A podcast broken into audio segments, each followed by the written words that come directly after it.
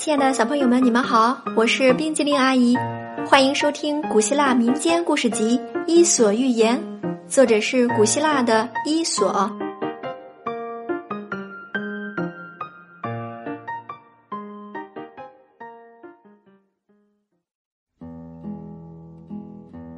接下来我们要讲的故事是骗子。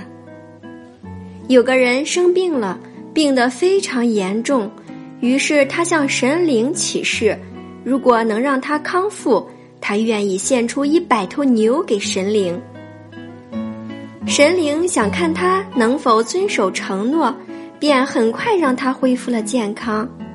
事实上，他一头牛也没有。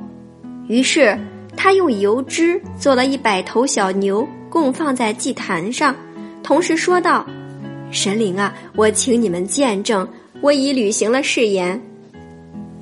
神灵决定教训他一下，就让他做了一个梦。他梦见自己被派去海边，那里可以领一百个银币。他兴高采烈的跑到海边，却落入一群强盗手中。强盗抓住了他，把他带走当奴隶卖了。卖的价格正好是一百个银币。